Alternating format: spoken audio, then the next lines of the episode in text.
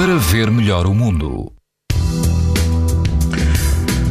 Quase todo o país apresenta este sábado risco alto e moderado de exposição à radiação ultravioleta. As exceções são Madeira e os grupos central e oriental dos Açores, que apresentam risco muito alto.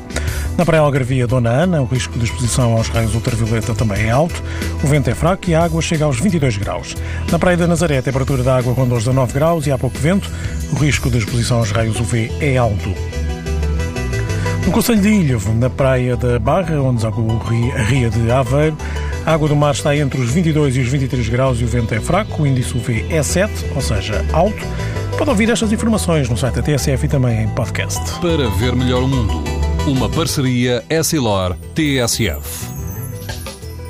Os raios solares podem provocar lesões nos olhos das crianças e dos adultos. Proteja-se e aos seus filhos com lentes Essilor Proteção Total. Uma visão saudável neste verão Essilor. Essilor. Para ver melhor o mundo.